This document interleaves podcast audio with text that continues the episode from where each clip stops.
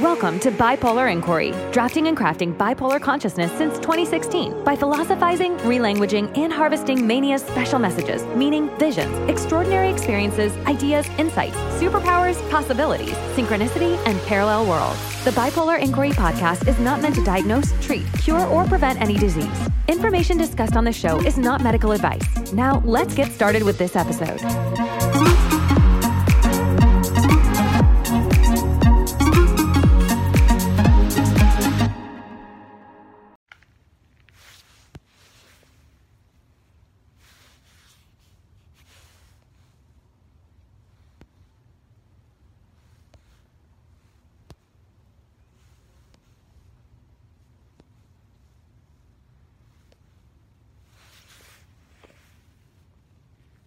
I'm spending some time in my favorite park.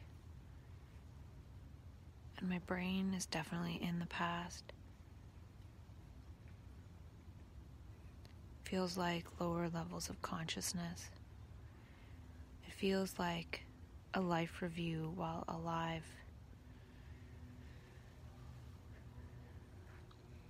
But more subtle, it's one thing after another, and then it's dropped. I find that when I don't add a layer of judgment on it and I'm with it, then it doesn't add up. It's not additive. It's there. One thing after another, but they're not piling on top of each other and creating a sense of a me that can do something about it. If I were to judge it, then that brings in the me doing something with it, which is judging it. It's challenging, and I find that my brain in the background is trying to figure out what to do with it, seeing that it can't do anything with it, but that it's still there, influencing every single thing my brain sees. So, in that way, the brain is doing something with it and about it.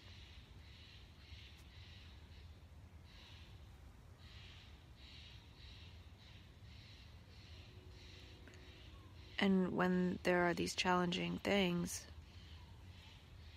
the brain wonders if it will be able to handle it or go through this or what, or if it'll give up.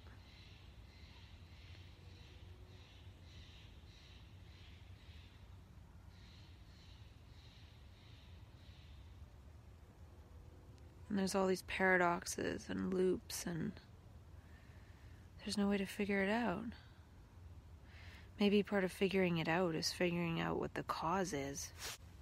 And I had the sense while I was folding up my Larabar wrapper that if I was to think the cause of it getting crumpled up was my hands crumpling it up, I'd have to go back and figure out when did I put it in my purse. And then, how did I get that box of Larabars? I got it at Costco, or did someone else pick it up for me? And what else? So the cause is there's no cause. It's everything's happening.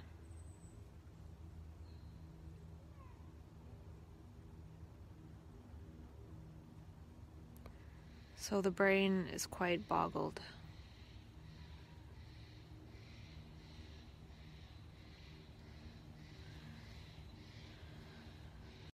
For some reason, I was thinking of creating 12 steps to undo karma, which in a way is trauma, but realizing that one has participated with a lot of these things and wondering why and wondering will it avoid it in the future? And is that enough or is there something to going back into the past and I did buy the Tiger Trauma book and the Brene Brown Wilderness book, and then this Tiger Trauma book I ordered through Amazon, a paper copy because it has a CD with it.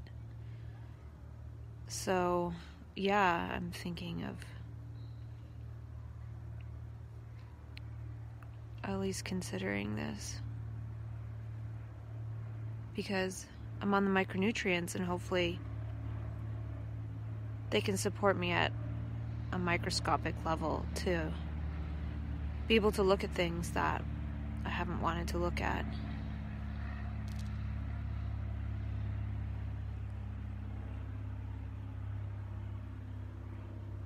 There's a lot of shame and guilt and pain and suffering, and realizing that so much of it I've done to myself.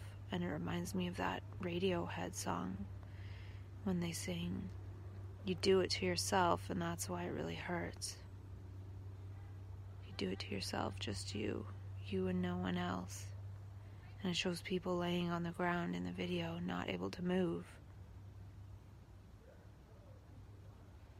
And I know what that feels like. I have been in those states where I supposedly dissociate, feel like a homeless person, don't feel like me, and everyone comes rushing in to put me back together again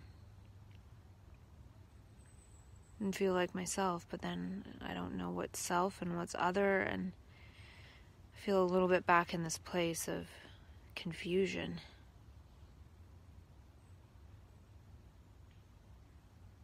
maybe confusion is better than dissociation because I do understand that I am this appearance of me in this body.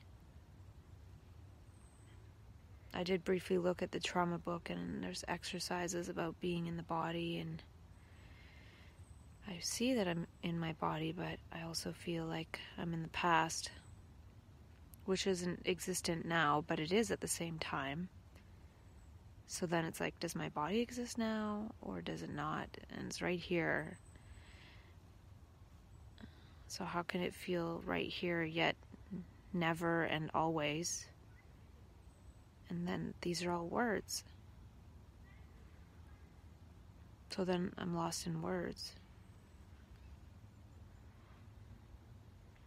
And the world is made up of words, so oh, it's confusing. Words are confusion a lot of the time.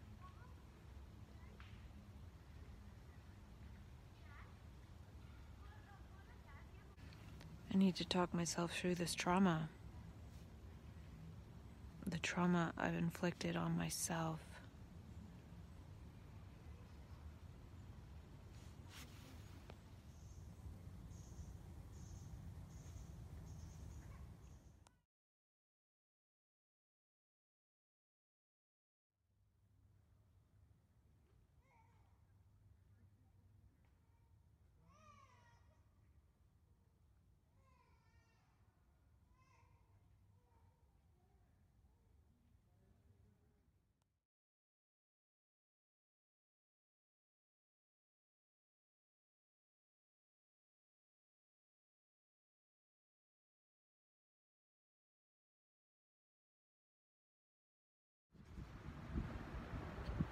I did a lot of babbling yesterday, and I probably have half as much again to keep going on, and it's not really as resonant talking about it later on for some reason. Feels profound in the moment, but much past that, not really.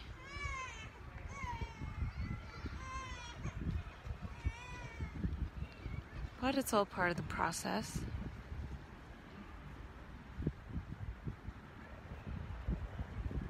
So at some point I'll babble on about that. And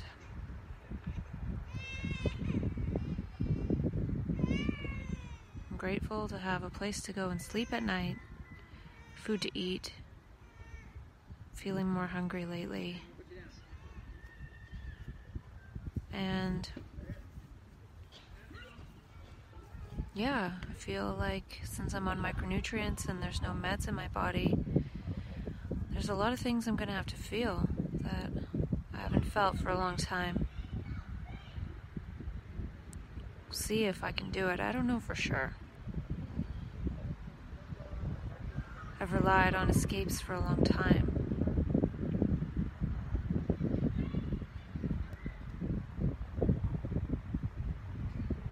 Feels like I talk myself so far into a future possible self, but then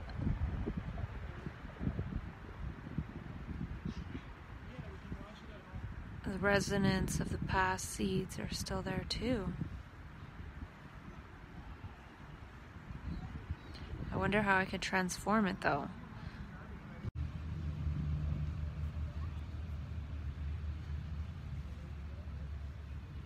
I won't be able to talk to myself these next few days as much because I have three eight hour days at work. So I feel a bit behind because I didn't get to do that babble, and the behind feeling comes from the fact that I forget stuff.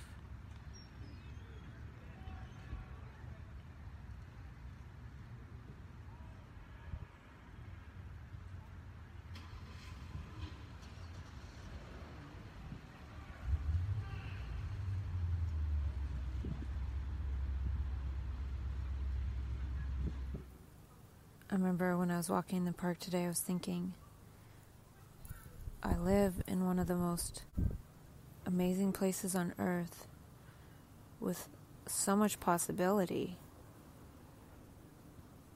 And I have good people in my life, I have food, I have shelter, I have clothing. So much more than such a massive part of the world in terms of the number of people. What have I done with it? What have I done with my life?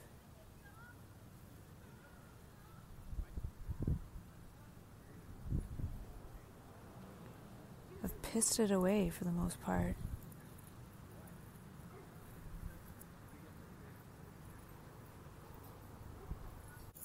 I'm fortunate to be feeling this now. My brain is trying to resolve some of it, if not resolving it, understanding it.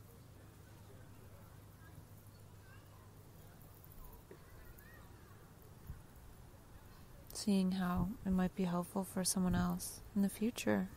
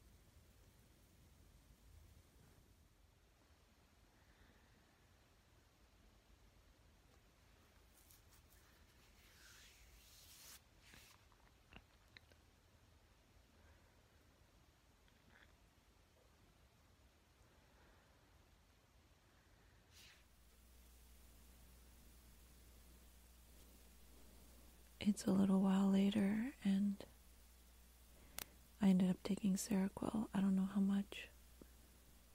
That's a lot, maybe 150 milligrams of quick release, and it made me sleep for sure.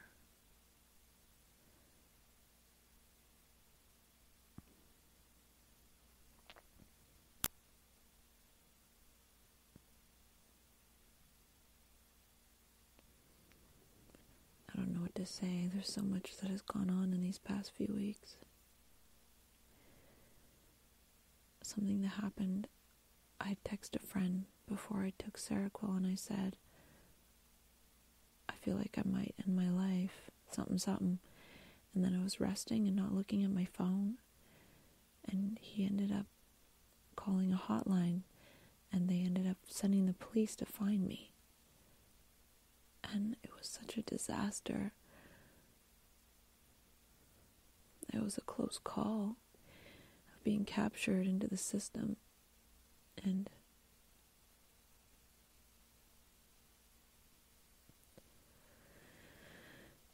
I was able to explain things and say I was okay. And then after they left, I tried to go back to sleep, and then I experienced this really, really, really extreme pain of needing to end my life.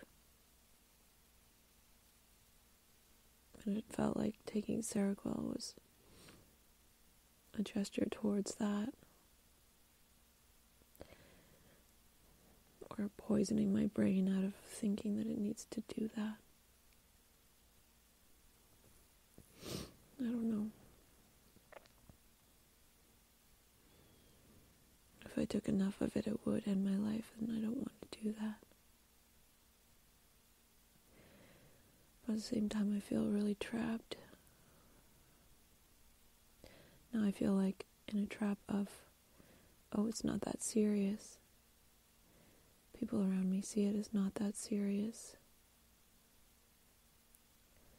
And I don't know if it is or not.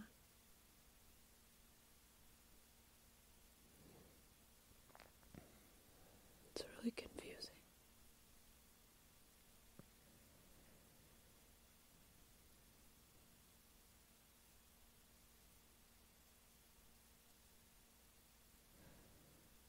Usually I get through it in a couple of days. So this is only, I don't even know what day.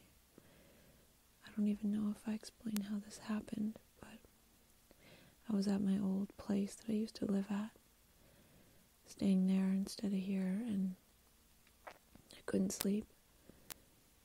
And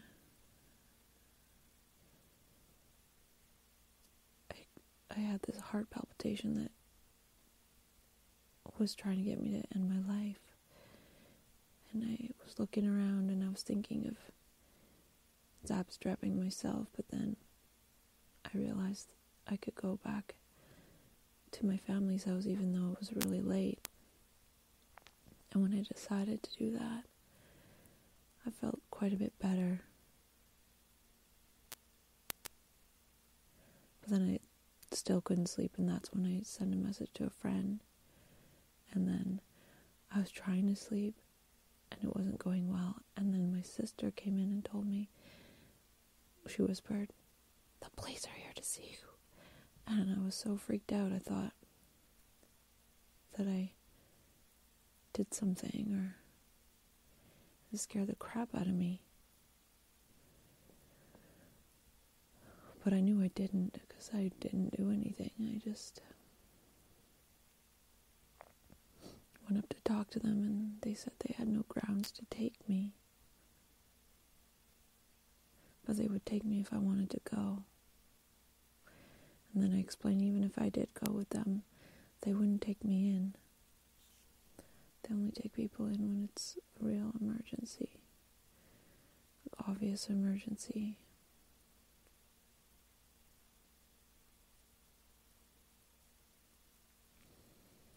But I feel like it's an emergency within myself.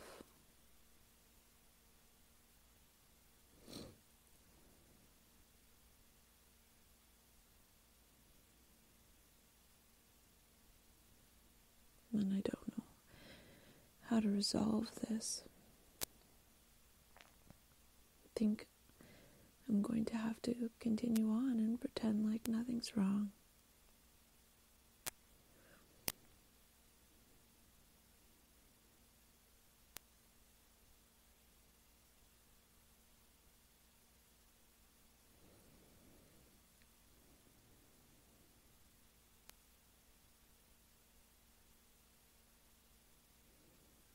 Until I can get out of this situation.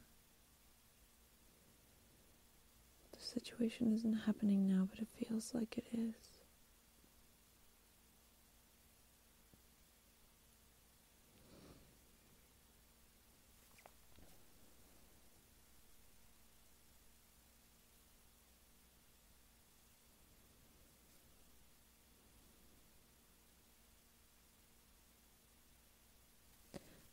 Get over this. I need to conquer this.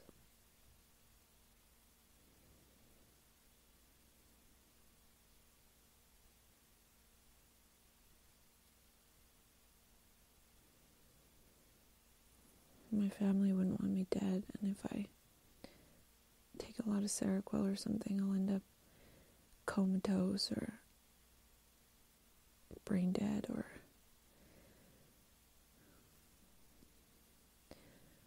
in the psych ward on ECT or something, or I don't know. It wouldn't be good, it wouldn't be better. It's better if I drug myself myself when necessary. And then go on with it. Go on with life. So we'll see if I can sleep tonight.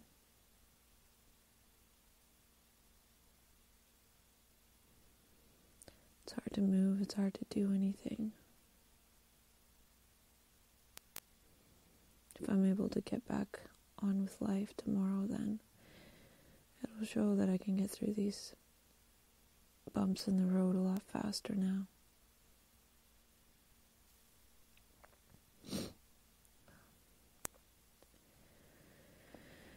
I don't know what this is going to show. I don't know.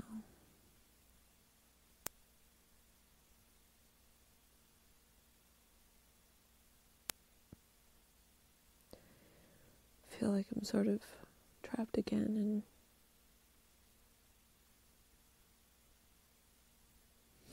trapped with people who think that I'm mentally ill and crazy and it becomes collapse of the wave function.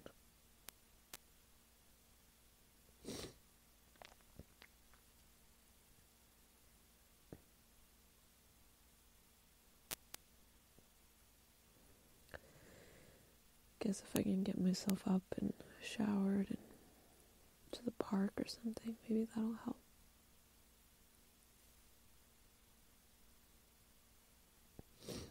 I don't know.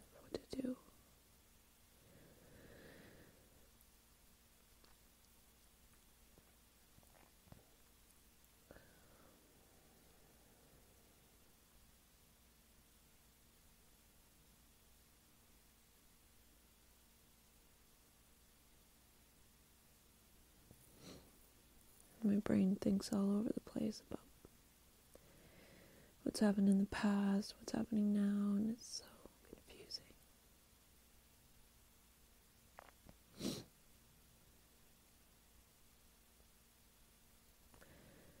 I made an agreement with the universe to play mentally ill person.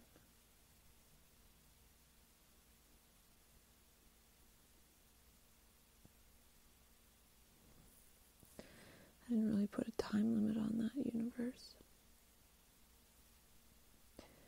How much longer do I have to play?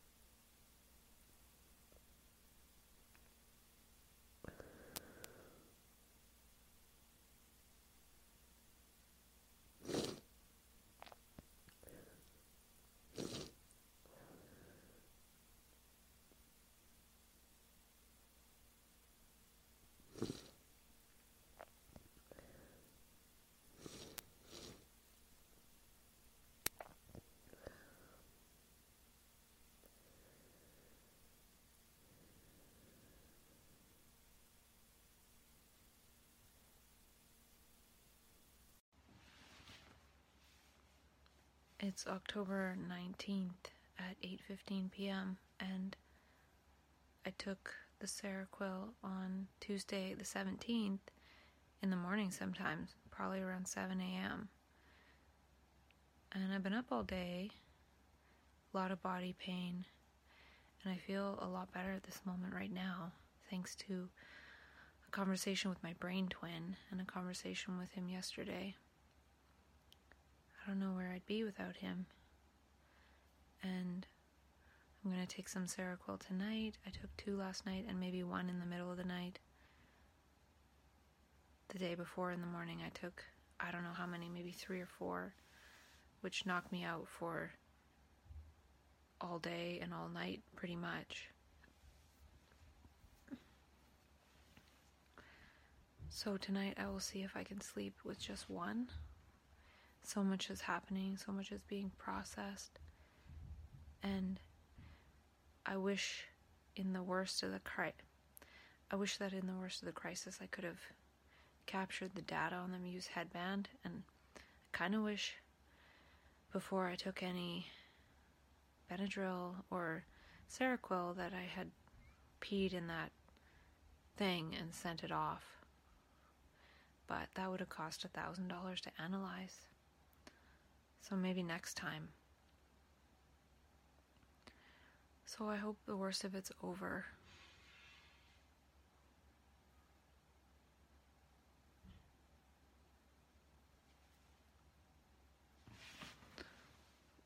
It would be amazing if tonight I can sleep with one Seroquel.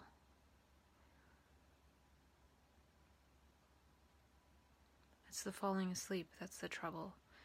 Feel like I can see a lot of things while I'm laying there sleeping. I can see like a portal. I'm watching different people and things happening, and I don't know if that's astral travel or lucid dreaming or what. I don't think it's lucid dreaming. It's like looking into a pond and seeing different things happening that you wouldn't see if you didn't put your face into the pond. It's really strange. And that's the part that I think scares my body is that remote viewing and then coming back from the remote viewing makes my heart freak out and make me feel like I need to end my life or something. Because I think the body is freaked out by consciousness leaving the body. Yeah, so much has happened, and I wish I had the courage to talk about it on video while it's happening, but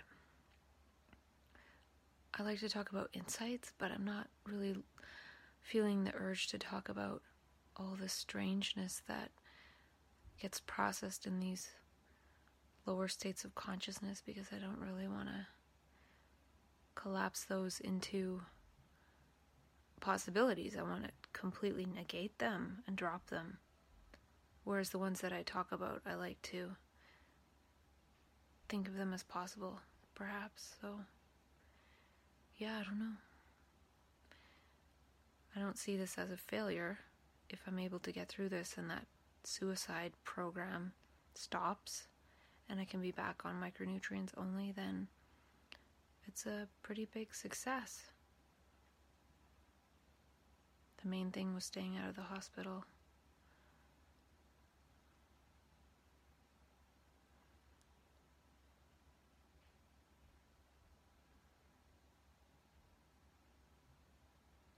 And I'm grateful for those who are around me supporting me through this process of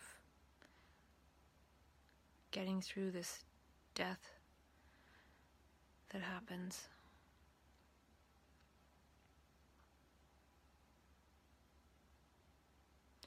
I don't need to die, I need to sleep. And sometimes this death thing prevents me from sleeping. So by taking Seroquel, I go to sleep, and what really needs to happen happens, which is sleep. And I'm talking in a way that might lessen the magnitude of what I've been through these last couple weeks. It's been very, very, very challenging.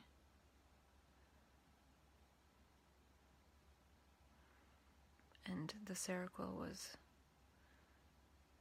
Mercy. Mercy, I can't take anymore. I don't know if it's good to let it go that long. Like in California, I just drugged it right away. Maybe that was better. I don't want to have to drug it all the time, though. I have to see how the Seroquel interacts with the micronutrients, or I might end up having to put myself back through square one of the mental health paradigm. I really don't know. But the thing is, knowing that I've gotten this far, it would have been 20 weeks tomorrow or nine months without a crisis on Wednesday, yesterday, but I didn't make it that far, just under nine months. But I made it further than eight and a half months. So maybe this just shows that it's going to happen every eight and a half to nine months, and I need to be prepared and maybe nip it further because it has been going on for a couple weeks, but not to that extreme. So, I don't know. We'll see what happens next time. I'll have to mark it in my calendar.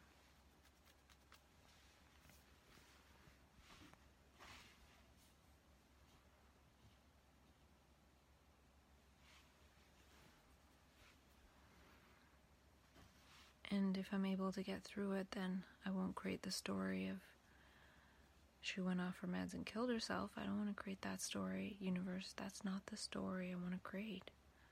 Okay?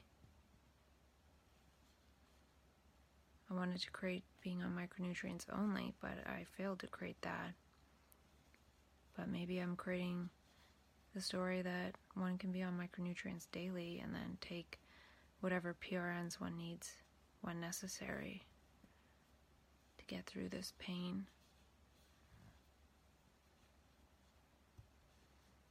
And most importantly for myself is staying out of the hospital. So, so far I've been able to continue that, and soon it'll be 18 months. I don't remember when that date is, but it's a failure and it's a success. And failing has played into the struggle of feeling like a failure overall reverberating through my whole life. But I don't want to go into that now because talking with my brain twin, I was able to feel more back into creative consciousness, which leads me to talk to myself. I did create the video of when I took Seroquel, and I haven't edited it yet. But last time it took me a week before I talked to myself, and this time it's a couple of days. So we'll see what happens.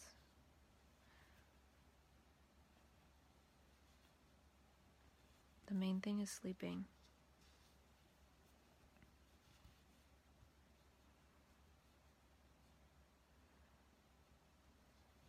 I did invoke the power of prayer, praying God for mercy.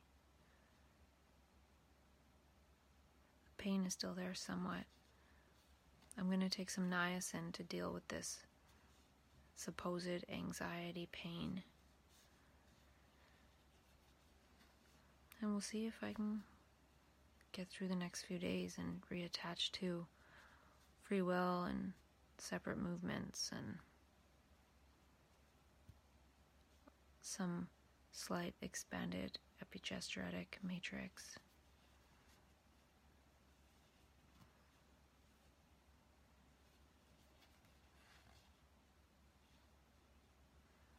doing laundry would be a good thing.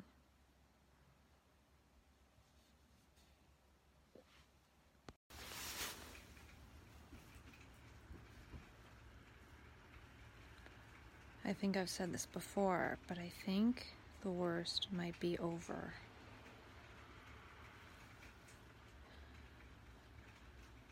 I'm not sure if that's true. I'd like to think it is because for a few hours, I've had quite a bit of relief from the body pain and anxiety. And I have a new strategy to take a little bit of Seroquel at night and then take niacin three times a day, 1,000 milligrams, niacinamide actually. And hopefully I can sleep, and I'm going to stop taking the amino acids for a while because apparently Seroquel blocks dopamine and serotonin, but the amino acids could create more dopamine and serotonin stimulation, so it might be exacerbating that process for now. So I've taken three doses of four micronutrients today and feeling a little slow talking to myself, but I've gotten a lot done. I did my laundry today.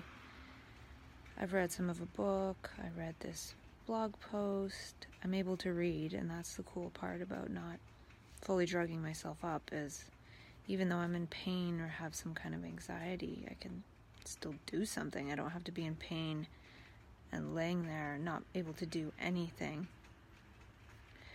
And it's been raining a lot, and I've been sitting outside, bundled up. It feels nice to be outside, just not trapped in a house or a room or something. Something to that, just being in the openness. One doesn't feel trapped. So the brain won't create stories about being stuck or something like that. And I've learned a lot, and I don't like to talk about things when I'm in these awful states because I feel like it might exacerbate the storytelling mechanism. Maybe it's just as detrimental to talk about things in the more positive states, or I don't know. I'm doubting sharing any of this right now. I'm just wondering what value it has, and I really don't know. Like I said, I've kind of felt substantially better these last couple hours, and I have a lot of supportive people to thank, even though they probably don't know and didn't know to what extent I was suffering. People have a pretty uh, good idea that one is suffering a lot, a lot, a lot when one is in the psych ward. It just goes with the territory. But when one manages to avoid the psych ward, I think people around might have a tendency to think that one is doing better than one is. And at the same time, I was trying to show that I was doing better than I was. And I've gotten through this crisis better than I did in January. And getting out of bed after a day and a half and sort of staying around the homestead, but still suffering a lot. But like I've mentioned, if I were in the psych ward, I would suffer a lot in there, and I'd be subject to people asking me things and.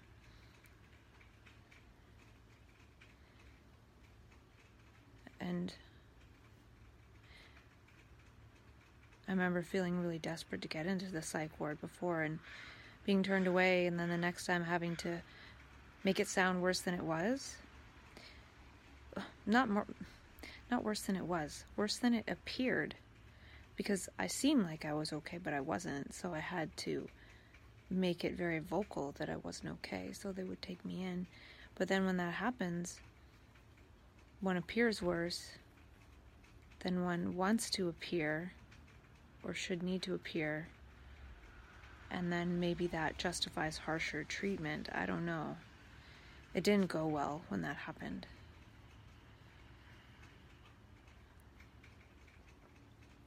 Because the two times before that, I was taken by an ambulance, so that means I think they think of it more seriously than when a friend or a family member brings a person in then they're like, well, it can't be as much of an emergency or something. So, yeah, but I managed to get through the distress and it was really awful. Before I took that Seroquel, I really thought it's not like I thought I was going to kill myself. It felt like the terror of ending my life. And I've talked about feeling the terror of having the choice of jumping to one's death or burning alive. Both choices are terrible and terrifying, and it feels like the end. It really felt like the end. But my intention was to go to sleep, so I took some Seroquel to go to sleep. So my heart pounding might feel like, oh my gosh, I'm gonna die, I'm gonna kill myself. But taking a couple Seroquel is no, I'm not going to. I just want to go to sleep, for God's sakes. I hadn't been able to sleep.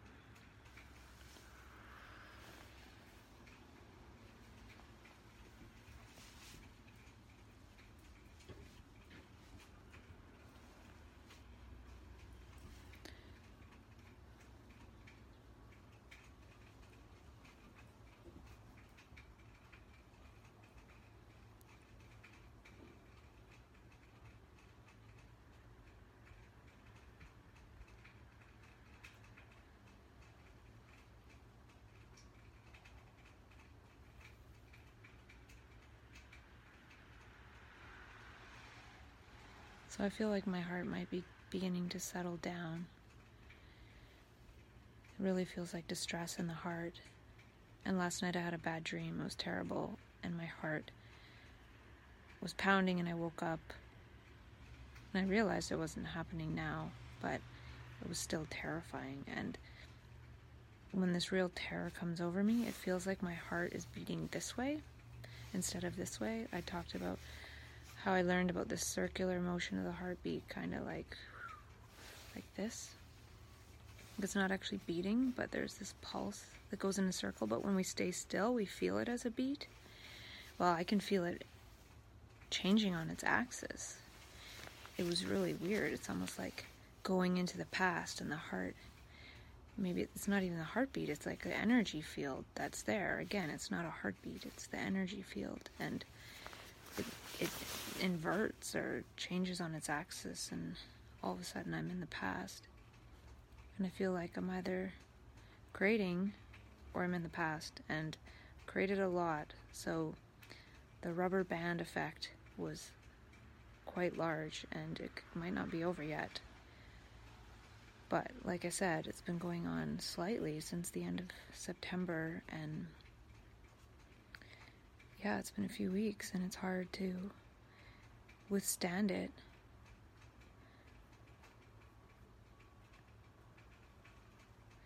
But I feel like, yeah, it could have something to do with past lives and karma. Maybe I ended my life in a past life. Because the other deaths that I've felt felt like they could be past life deaths. So maybe I experience this every eight to nine months. It's really not fun. I don't like it at all. It's quite terrifying. And I found myself bargaining with the universe like, I'll take this pain and the suffering. I don't care. Just protect everyone that I love, you know, protect everyone. Because before I was labeled seven, six and a half years ago, I said to the universe, fine, put me through all this pain, just, you know, protect those that I love. And yeah, it's really weird. And I also ask God for mercy. I think I talked about that already, and that worked to some extent for a little while talking with people, yet at the same time not wanting to interfere. There's this feeling of any move I make interferes with people's lives, yet at the same time, we're all related and linked up, so we participate in each other's lives. We can't we can't help it. So that was boggling my mind and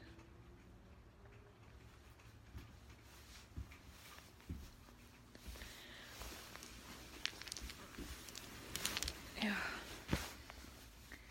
It's all really mind boggling. It has been, it's hard to explain. And then I got an email because I'm on Dabney Alex's email list, and she sent an interview talk from a year ago, but she wanted to reshare it with a woman. I can't remember her name. And it was so poignant to what I've been going through.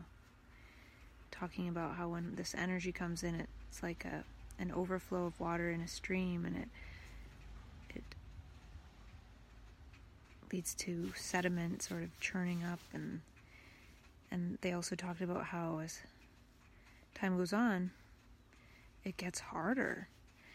Not necessarily easier, but we're more strong to be with it, and that's sort of what I've been trying to do is really be with this pain. And it's something I started doing in the psych ward in April of 2016 when I stopped asking for PRNs when I was experiencing a lot of the pain. I would sit with it. So I've been sitting with a lot of it and when I was in the psych ward, it did eventually let up and I felt like I could go on. But in the psych ward, there's limited things to do, so I mirror that right now in that I limit what I do. I don't do too much. I don't get involved in too much out there because the past is so present that it's going to get mixed up with the people that I'm around and it'll be even more confusing than if I'm with it alone and stuff's coming up and I see it has nothing to do with the moment. I can see it's the past. Whereas if I'm wandering around with people or doing stuff or trying to live my regular life, that's going to be projected on them and might create a scenario where I'm afraid or something. When really I'm afraid and this is past stuff. But then people around me, I could be thinking I'm afraid of them. But it's processing the past and Eckhart Tolle might call that the pain body or something. I never really resonated much with that chapter. I could reread it because it does feel like a lot of pain. And I feel like I do need to sit with that. One could say I I can see why it's there.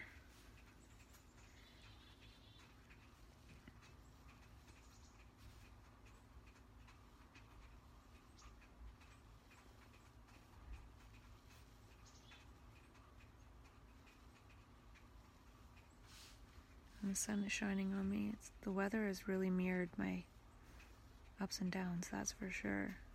It's pouring, and now I'm feeling a bit better, and the sun is shining.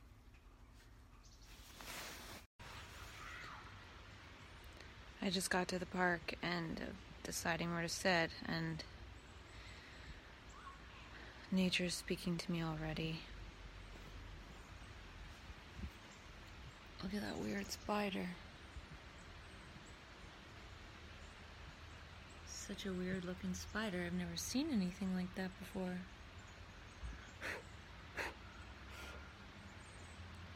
Oh, I'll just let him be and I won't sit there, but never seen a spider that looks kind of like a crab. And I'm not really going to edit these videos I make today, so forgive the breaks and the coughs and the screw up of words and stuff like that. And I'm not sure if it's safe to talk to myself without scaring myself yet.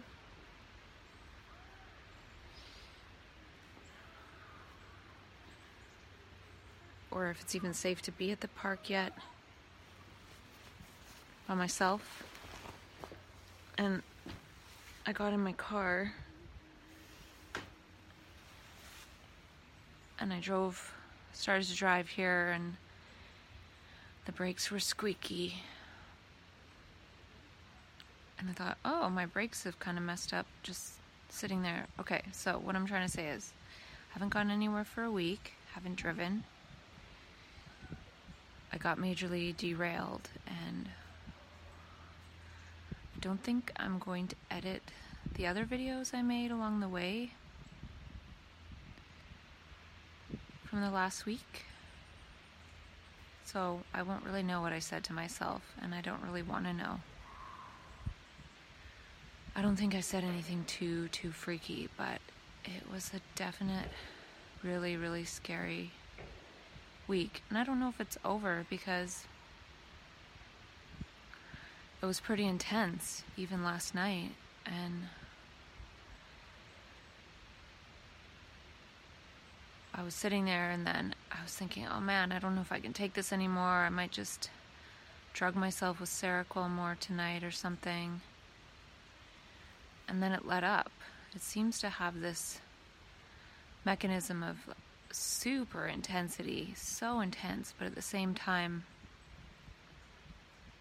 enough that one can handle. People are walking by.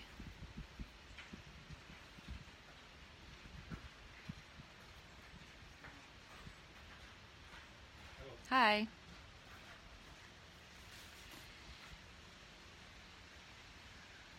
So there's this mercy, and I've experienced that before while in the psych ward, thinking, oh my gosh, I can't take another moment. But in the psych ward, there's someone to say, oh, can I have a PRN? Or, oh, I'm feeling this, or I'm thinking that. And then they do something to fix it. But outside, it seems like and on my own, it seems like I can decide to do something to fix it. Like, okay, I know I can take a Seroquel, but I, and I will if this and this and that happens. But then I didn't have to, and I managed to fall asleep on half of a Seroquel. Whereas the night before I took three quarters, and the night before I took one and a quarter, and the night before I might have taken two. I've lost track. I've only taken Seroquel at night, except that day on Tuesday morning when I felt like I was dying and I was going to kill myself, but I knew I wasn't. And then I took Seroquel and just sort of passed out for a couple days. Things seem to happen out of order. It's really weird. And there's a little bug on my screen, but whatever. So, yeah, this causality is not making sense. I'll try to make this as linear as possible, but yeah, I learned a lot. It was really scary. I could make up a bunch of ideas about what's going on, but basically, it seems like I'm going to be derailed every eight to eight and a half to nine months because it started at about eight and a half months again. And I did talk myself through a lot of it because it was there and it got worse. It was bearable, then it got really worse. So I'm wondering if, since today I haven't really felt too much of it, that it's the process is over and it's been about a week of the worst of it of really having to lie low and not do anything. Or since I've been still kind of functioning most of the time if I haven't really rested it all off and it'll keep coming back each day or what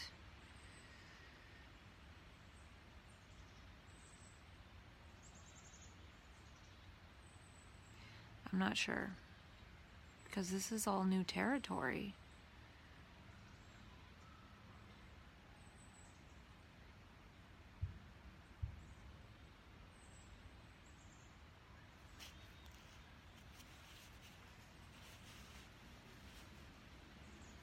I think being here right now, I'm not necessarily feeling better. Talking to myself. So maybe I'm not quite ready. Because I think talking to myself when my brain is still kind of confused just adds to the confusion. If the confusing part isn't over.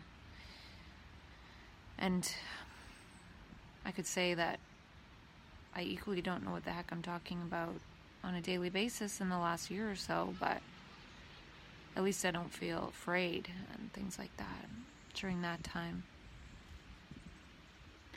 So yeah, a lot of fear, a lot of fear of death and there's this theme of feeling like one is interfering with life and people's lives by sensing past karma that sometimes feels like it's from past lives or future lives or present life and trying to find causality, which is impossible.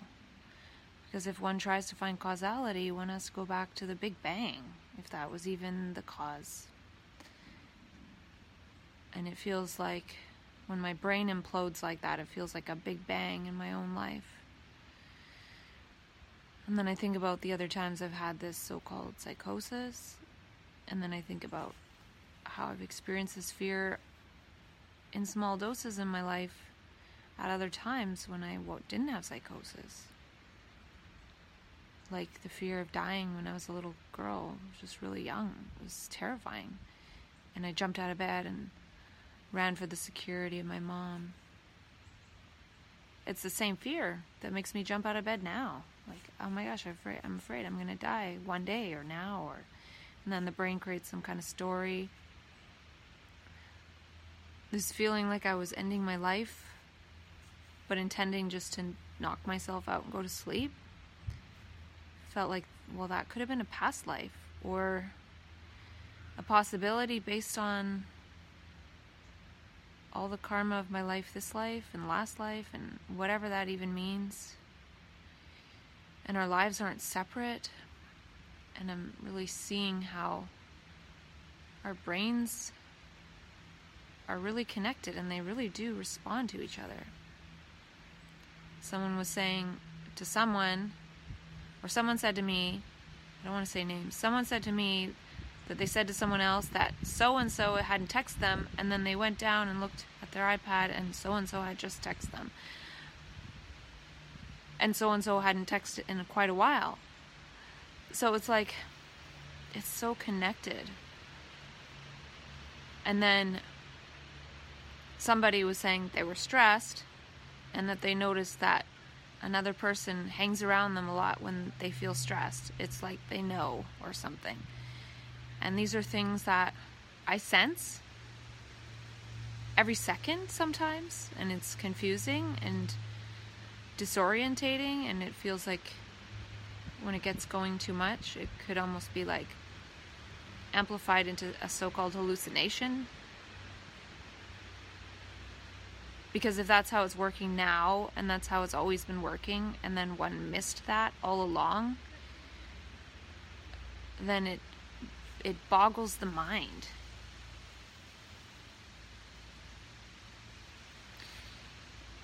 And then the mind tries to figure out, well, how could I have done things differently? But then that's impossible.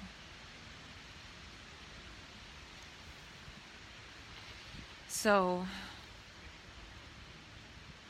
it's really boggling of the mind. And then sitting there with a boggled mind around other people feels like they must be picking up on the boggledness if we're always picking up on each other's minds in in so-called good and coherent ways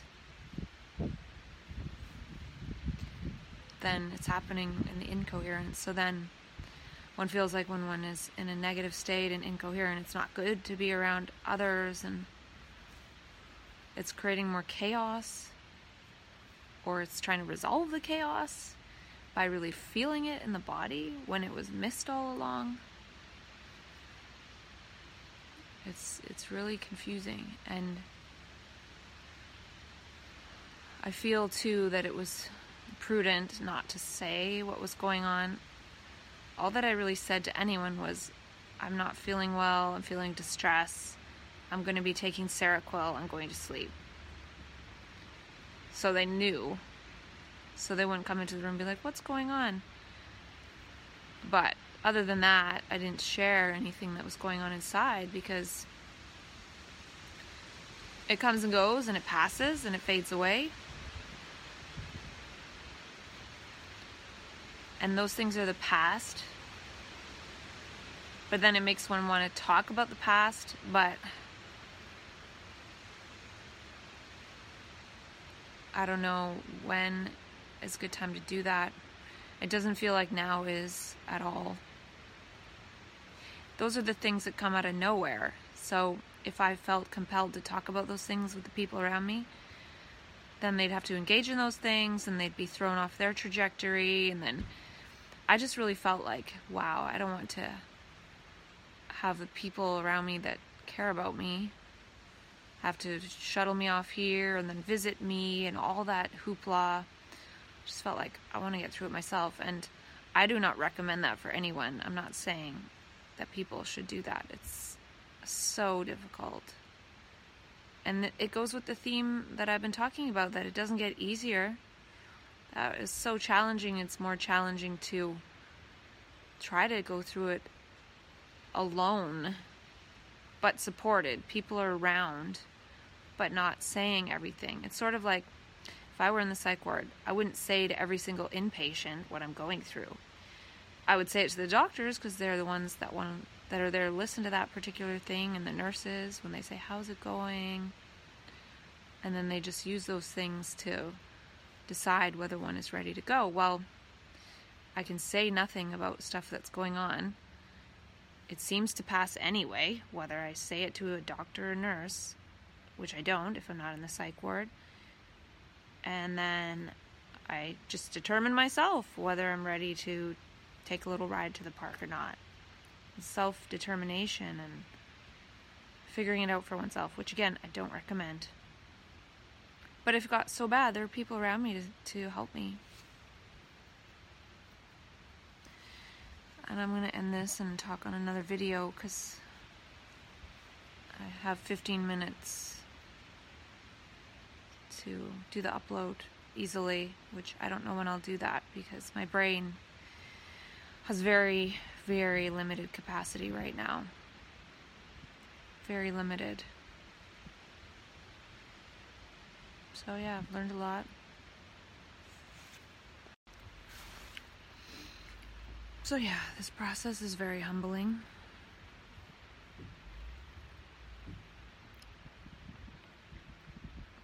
I can see why they call that energy mania. I didn't feel manic, but I was creating a lot.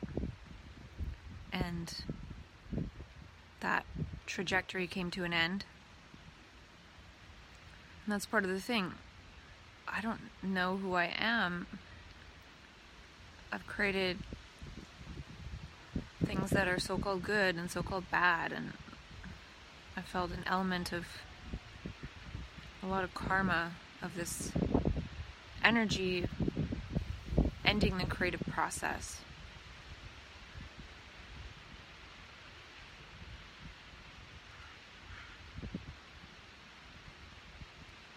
And when I was at work and in that training, when I introduced myself, I said, I'm from planet Earth most of the time. So I was being playful and silly. And then we did the sharing thing, and it almost feels like showing myself makes it fall apart too. Showing my true self. It's not safe to be my true creative self that is without this past.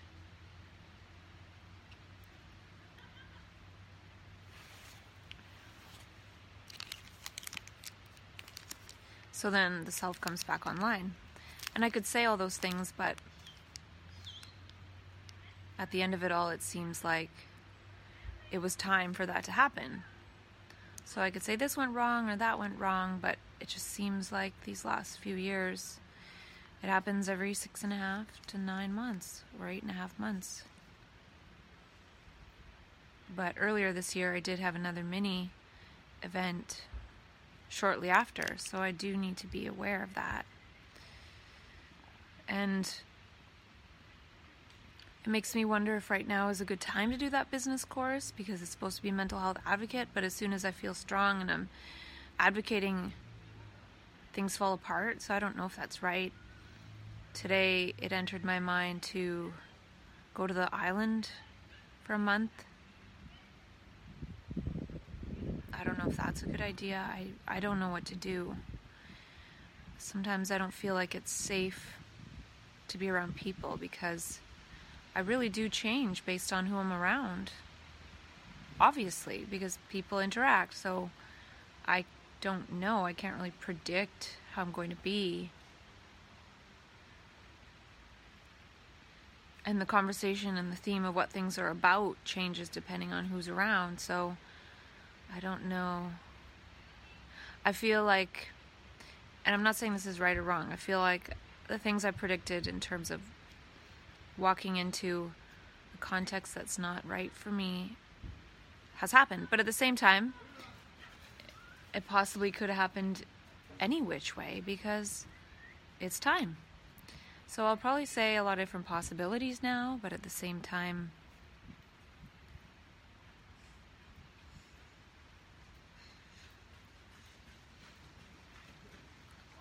it's just time.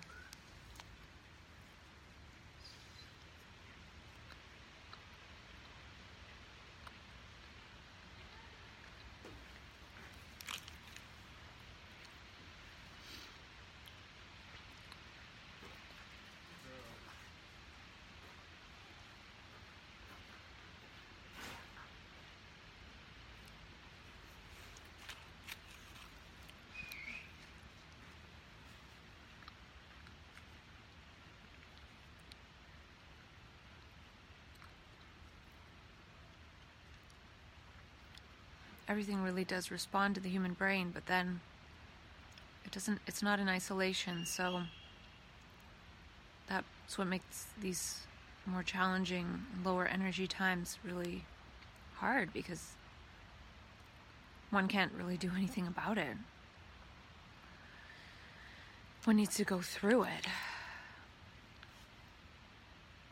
And the doing something about it creates a lot of the chaos about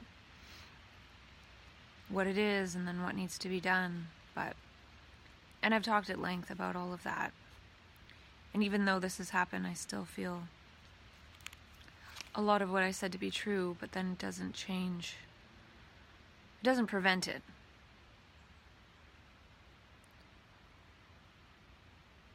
Doesn't prevent it. So I might have to be careful about creating something that is too far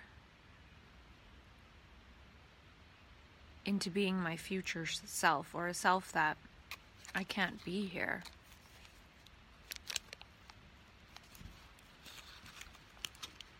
I don't even know if that is true. I really don't know. I think something I was thinking about this morning is I came to this earth with a lot of bad karma. I don't think I was a very nice child. And I can see why, though. I can see some things that I don't really want to talk about right now, but it's not an excuse. It's just when I fall into these lower states of consciousness and I'm seeing all that happened, and my brain is just swirling like I've been hit in the head.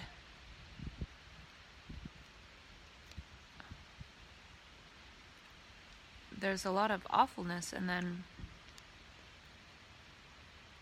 it's hard to be with the good that has been there too. And then that's when I'm like, well, which version am I? And I don't think I'm any of these, yet I'm all of them at the same time and never. And it's really confusing. And I don't know how to flower.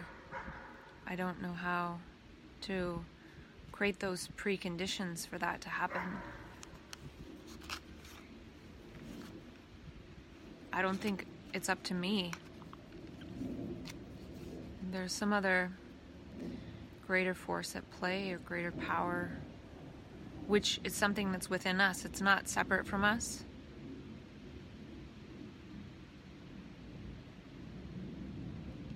I, I realize that there's no great ruler the great ruler is within us, and when we each change the rules individually, that brings about a different world. Blah, blah, blah. Yet, I can't do it. I, I, yeah, the theme of I can't help people. And when I was at work, I was talking to someone, and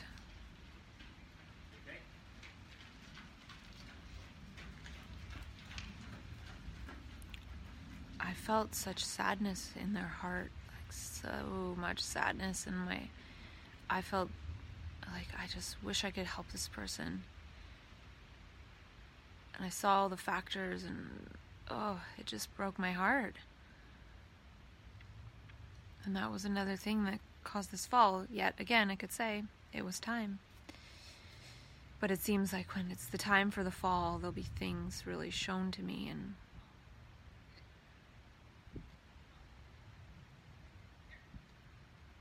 guess there's somewhat of a theme of seeing how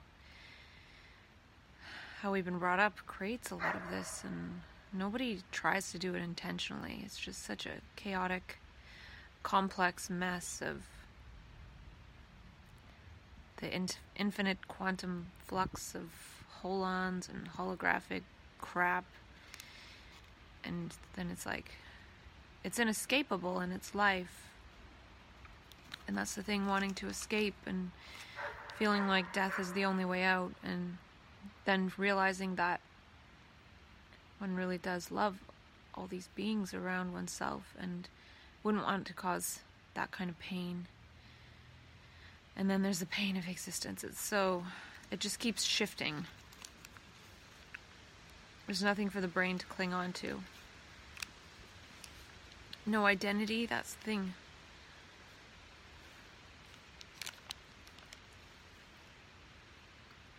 But then it seems that the brain puts itself together enough to go back about the existence we've all co created for each of us to exist in. I don't know if it was a good idea to go to that cognitive remediation conference. It was really sad. Because if I get through this, it'll kind of show the process of, even though being on micronutrients, my brain slowed down majorly. And I was talking about that along the way. It sped up, and when it speeds up, it's in a different dimension. And then it slows down, and the slowdown, it's like putting the brakes on so fast that putting stop to that so fast that everything keeps going that's in the container. So all this debris gets thrown around in chaos and one has to process it in order to go backwards.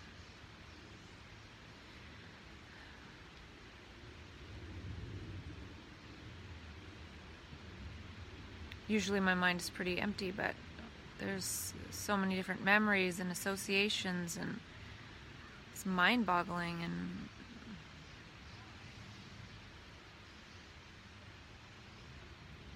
and everything around oneself leads to some association of the past. But yesterday I remember having a thought. It's thought. It's not happening now. It's thought. It's thought. It's memory. And I learned more about the process. It seems like when I was processing stuff, there was either pain, different energies moving in the body, different places, the whole body, the whole energy field like the pain of anxiety without the word anxiety. And then after the pain would go, then there were stories or thoughts, or one could say very subtle so called hallucinations and delusions, in that they weren't happening now. If I would have said them out loud, people would have been like, What are you talking about? But they weren't so delusional. They seemed like, yeah, these were things from the past didn't seem like delusion. It seemed like processing the past. In January, it felt like processing trauma. This felt like processing trauma, then processing the past. It is the past. It has nothing to do with what's happening now. But it was there and really interfering with functioning because it's so in the foreground that my brain can't be attentive to what is there now. and then I'm sitting there like kind of a zombie as opposed to moving around, being happy, interacting with people, and being able to create a different scenario. I'm creating a scenario where people are like, "Oh, here I made dinner. Do you want some?" Like, just not contributing, and that's okay. But but maybe processing that stuff is contributing.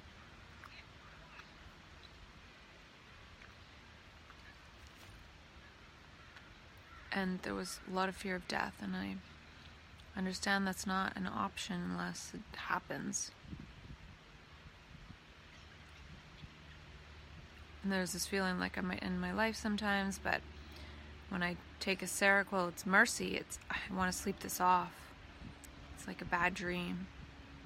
Even talking about this now, I can feel pressure in my head.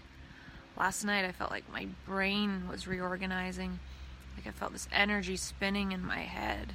That's the first time I felt that. This time around, at least, because the rest of the time it was energy in my body or these stories of the past and things.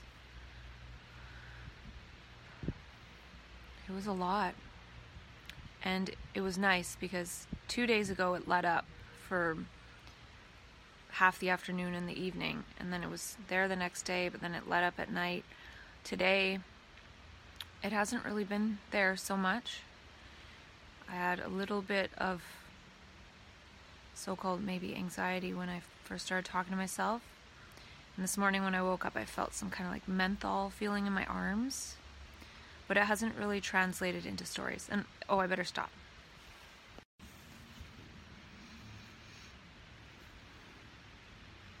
If I imagine that I am somewhat through the worst of it, because typically, whether I'm out of the psych ward or in the psych ward, except that really bad stay when they tried to put me on long term antipsychotics, it lasts about a week. Week to 10 days. It was two hospitalizations where I was in for 8 to 10 days, out, off work for a week, and back to work. Then in January, took Seroquel for two weeks and was off. Well, I wasn't, I don't think, it, yeah, that's when I quit that other job and blah, blah, blah. But I was unable to talk to myself for a week because I was too out of it and afraid. And then it's been about a week now, actually, five days and like I said, I only slept for a day and a night. And then I've been up and doing stuff, though it's been really challenging. So it seems like it's getting faster, which, or I'm better able to get through it. And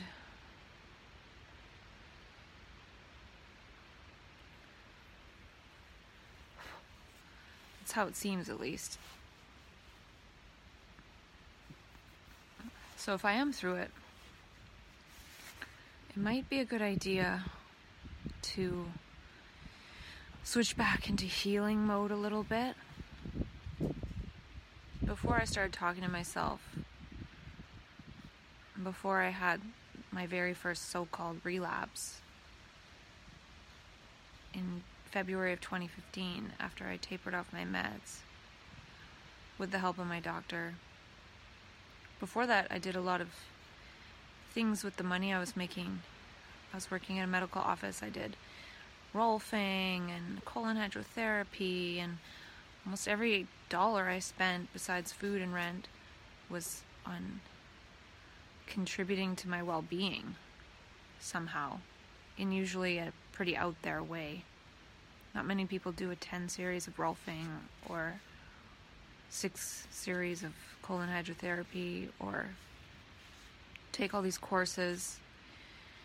And since that bad hospitalization in April 2016, I've, I've shifted into this scarcity mentality and I haven't been able to work as much because I fear whatever. But it's the type of work. I do need to get away from this mental health work and I have two more weeks of it, and then maybe I need to take a break. I don't even know if right now is a good time to take the self employment class. I'll try. Part of me wants to go to the island, but we'll see. If the universe lets me take the self employment class, then it lets me.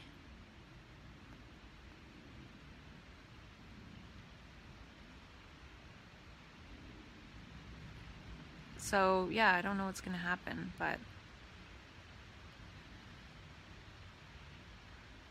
if I am through, I'm thinking it'd be cool to do some acupuncture maybe and invest. I was looking, I was trying to look up transpersonal psychotherapy because a lot of these dynamics are me and past, but there's a lot more to it than that. So it'd be cool to have somebody train in transpersonal stuff. And I might have found one guy that's not too too far away. Cuz that was the main thing is not being too far away in terms of driving distance. So I might invest in that cuz that's something I've never invested in, but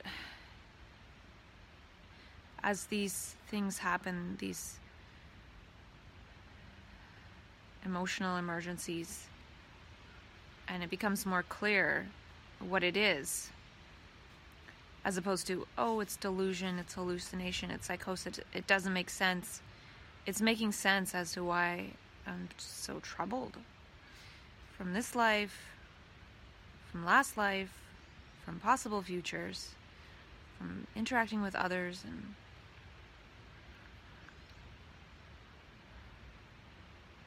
also remembering that sometimes having an office job, smiling at people and saying hi is simple.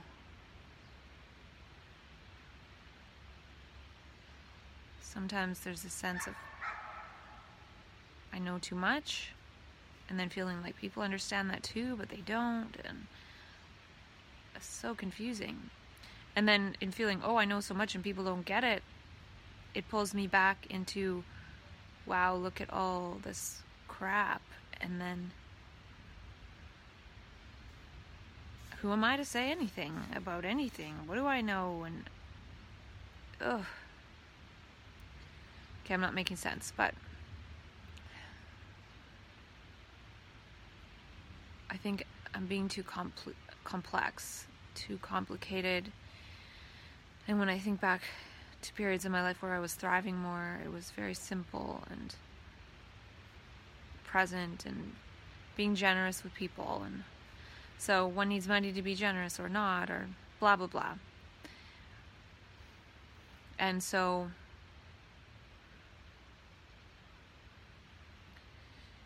this relates to how I've been reading this book. I read it and I'm going back to reading a bit and utilizing that to experience extraordinary minds. Because I've been talking to myself a lot. And then I've lived my dream of California, tapering off meds. And I used to read a lot, and then I haven't in a long time. But the good thing about not drugging myself with Seroquel during the day is that I can still read, I can still do almost anything. Then there's the challenge of the subtle psychosis, if you want to call it that, for simplicity's sake. But I can still do everything else. And as opposed to not experiencing all that, sleeping it off, not being able to do anything which I'm still open to doing if I need to knock myself out for a couple days to stop the process. If it hasn't slowed down by itself, then I will. But, anyways, a couple more things for sure. Is this guy, I find his writing very good. Seth Godin. Godin. This book is excellent. It's very encouraging for what I am creating. And now I'm reading a book of his. Ooh, I'll have to find the title. I bought it because it was like $2 on Kindle.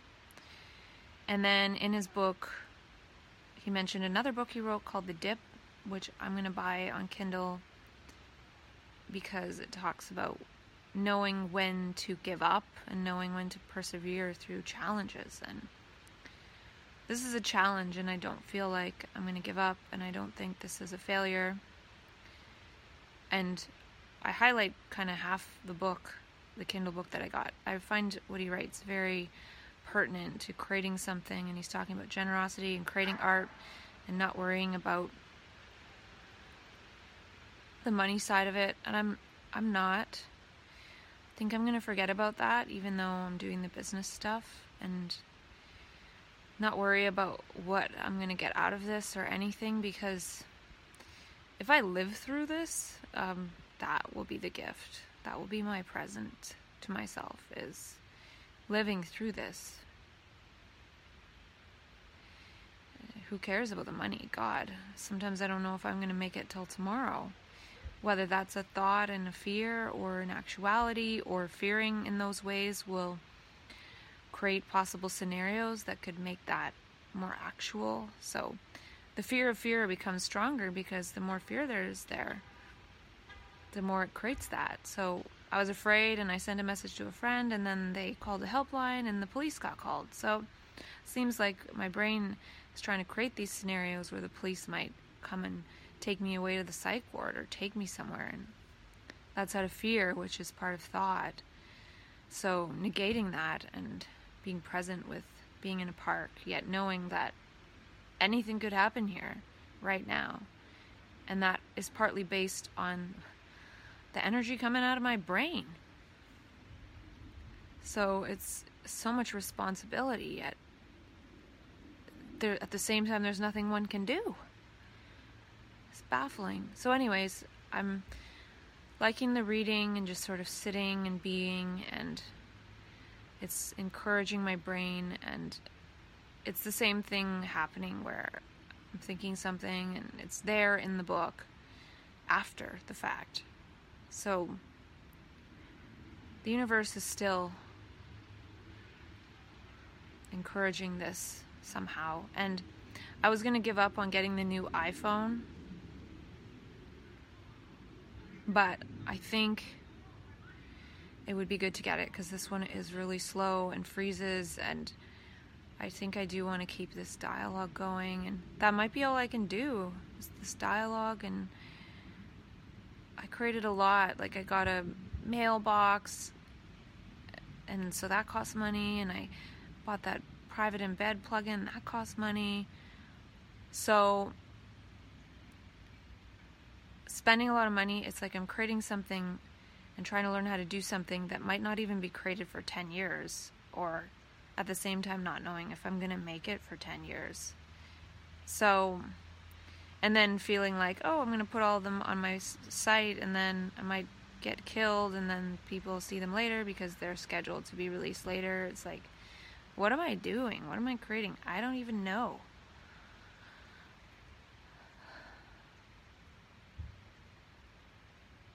And then reading about trauma and what that does to the brain, and it really correlates with everything that I'm experiencing. So feeling like, whoa, this is more trauma than psychosis and mental illness, of course. But then, okay, if it's trauma, how do I get help when I don't have a lot of money? Or if I'm running around trying to fix that, then it's fear based. And do I. I do feel I need to resolve some of that, otherwise, it keeps derailing the other part and then creating this and feeling like this could change things somewhat, but then it changes it to possibly make people feel a little bit more personally responsible, which the mental illness paradigm takes that away, which is a blessing sometimes. So that's part of what I was struggling with. It's like, oh my gosh, I don't have this I believe in mental illness thing to fall back on and then it's like wow i did this all to myself and i have to fix this myself and uh how do i fix this myself? And then realizing i'm not a separate self so others will help but do they know how? And can i ask? And what do i ask for? And it's just so mind boggling and that's the theme right now boggled mind. But yeah, I'm gonna keep reading this guy and keep creating these videos and get the iPhone and da da da da da.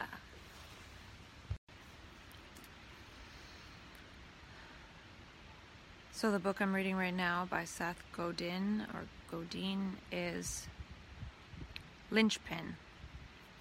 Are you indispensable?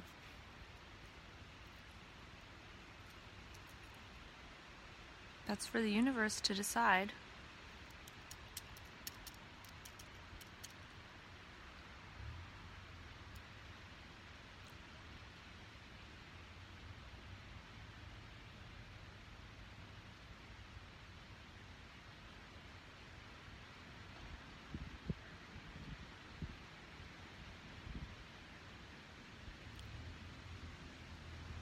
Mm-hmm. Excuse me. And I'm going to make an offering to the universe. I have a little Om change purse. It isn't much, but it's the gesture that counts.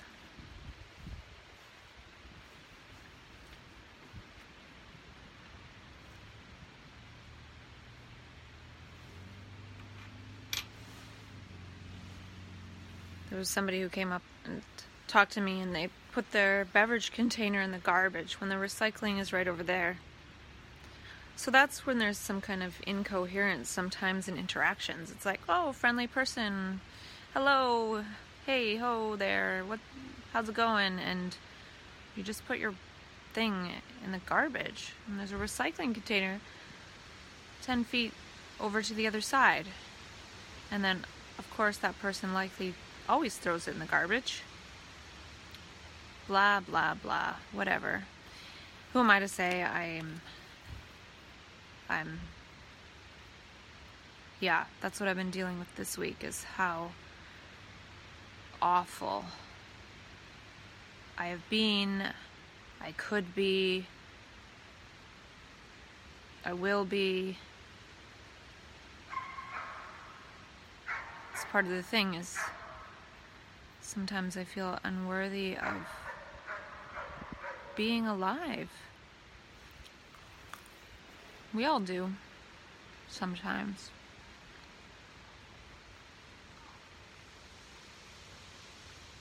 But when I don't feel that, I'm fine. So it's, it seems like it's my biorhythm.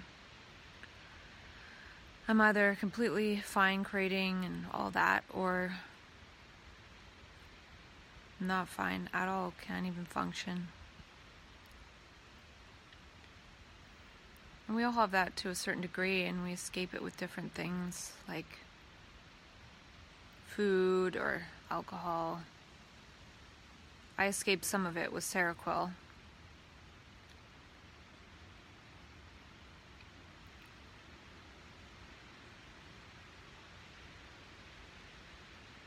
I'm not sure how much I want to talk about more today.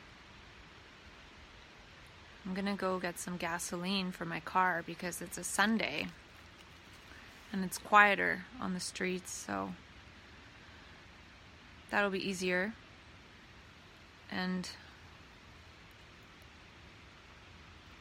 then if I do decide to go to work on Tuesday, I can. And if I do go to work on Tuesday, that means that I'll have missed a week of life, which is the least ever. So it seems I'm getting better at this process. But not better in a way because when it's over, I tend to go on creating and not acknowledge that stuff. And I don't know if that's the right way. And the thing is that with the mental illness paradigm, well, the meds kick in, and then it's easy to not acknowledge that. Not easy, but people aren't offered counseling, which I'm seeing is important. Well, obviously, obviously it's important, but it's just not offered, and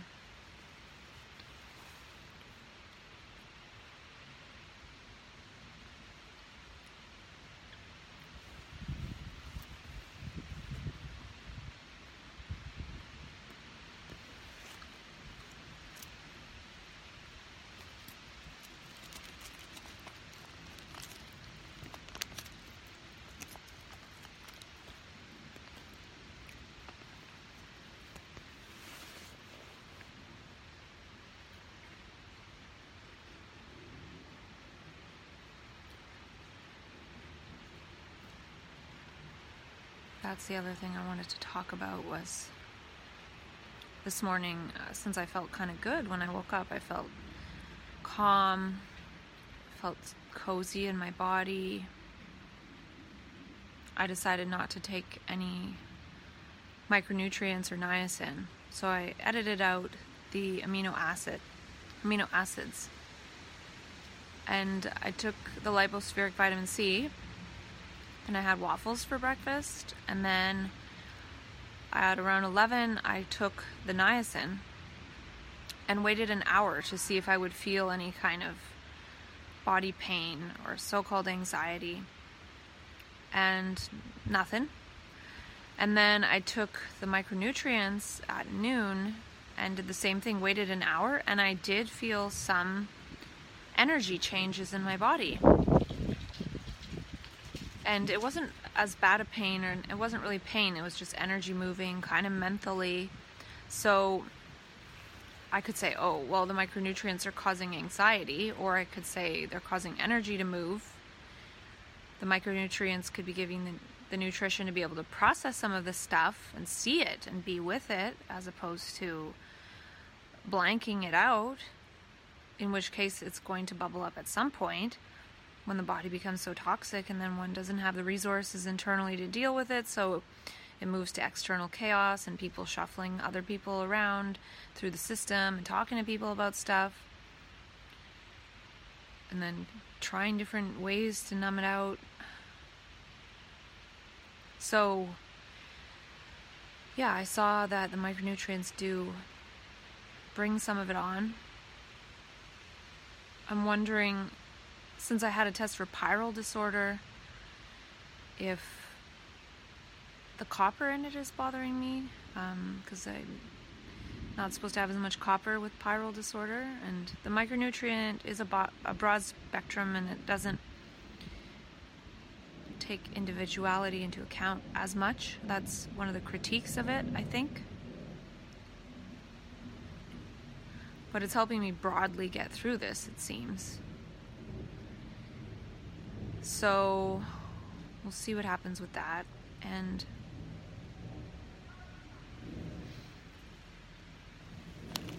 yeah, so I'm going to keep a closer eye on that today. I'm going to take some more niacin. Maybe it's good to take those two things further apart. I might also try taking two micronutrients at a time every however hours and take up to 12 a day. It could have been not so good that I was taking 16 a day for quite a while. Um, but at the same time, it was time for it to happen. So, again, it, it, there's some correlation to things, but there's no real cause. And trying to figure out causes, isn't it? But it's more like one's inner state correlates with what one is doing on the outer. So I was feeling really energetic, so I was taking more energy nutrients. Not that it necessarily caused that, but or the nutrients caused it, but that state caused me to take more of that. So, yeah. People.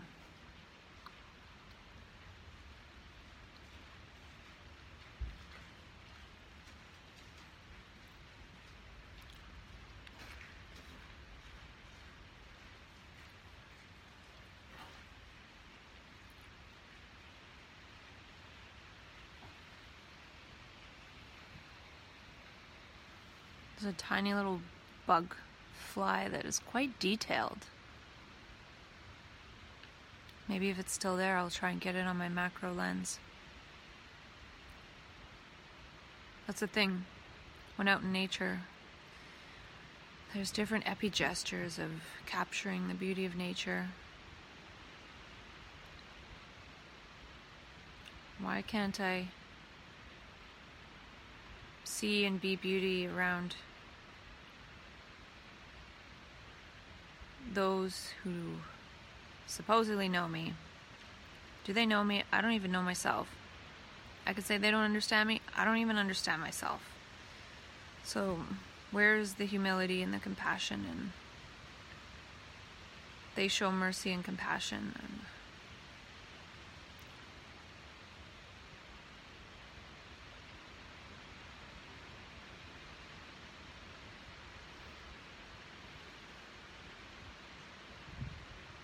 it is fall. Time for the fall. And I have learned too that it's imperative that I design a life where I'm more mobile and free and with the sun. This is ridiculous. I'm sensitive to cold and smells, and my brain is so sensitive. Sensitive to noise. It's so challenging.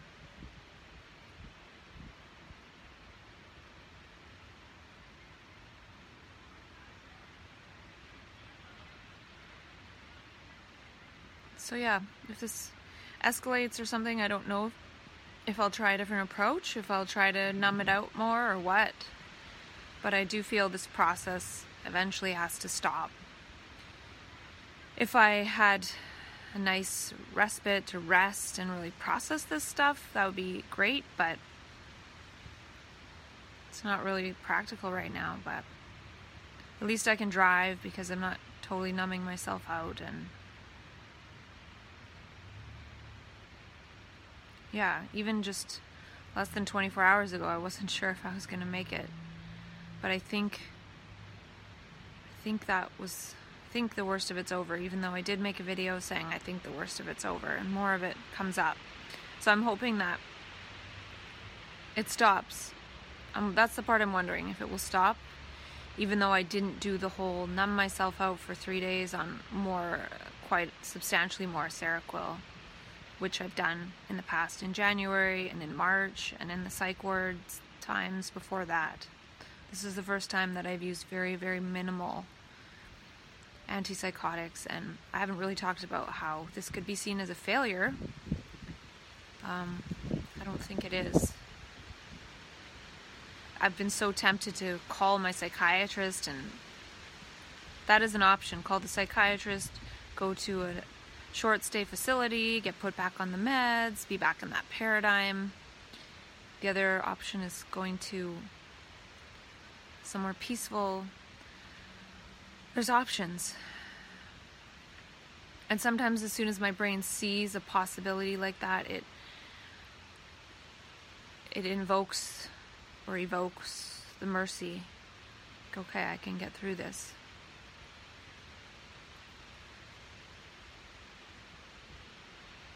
and it's my doing.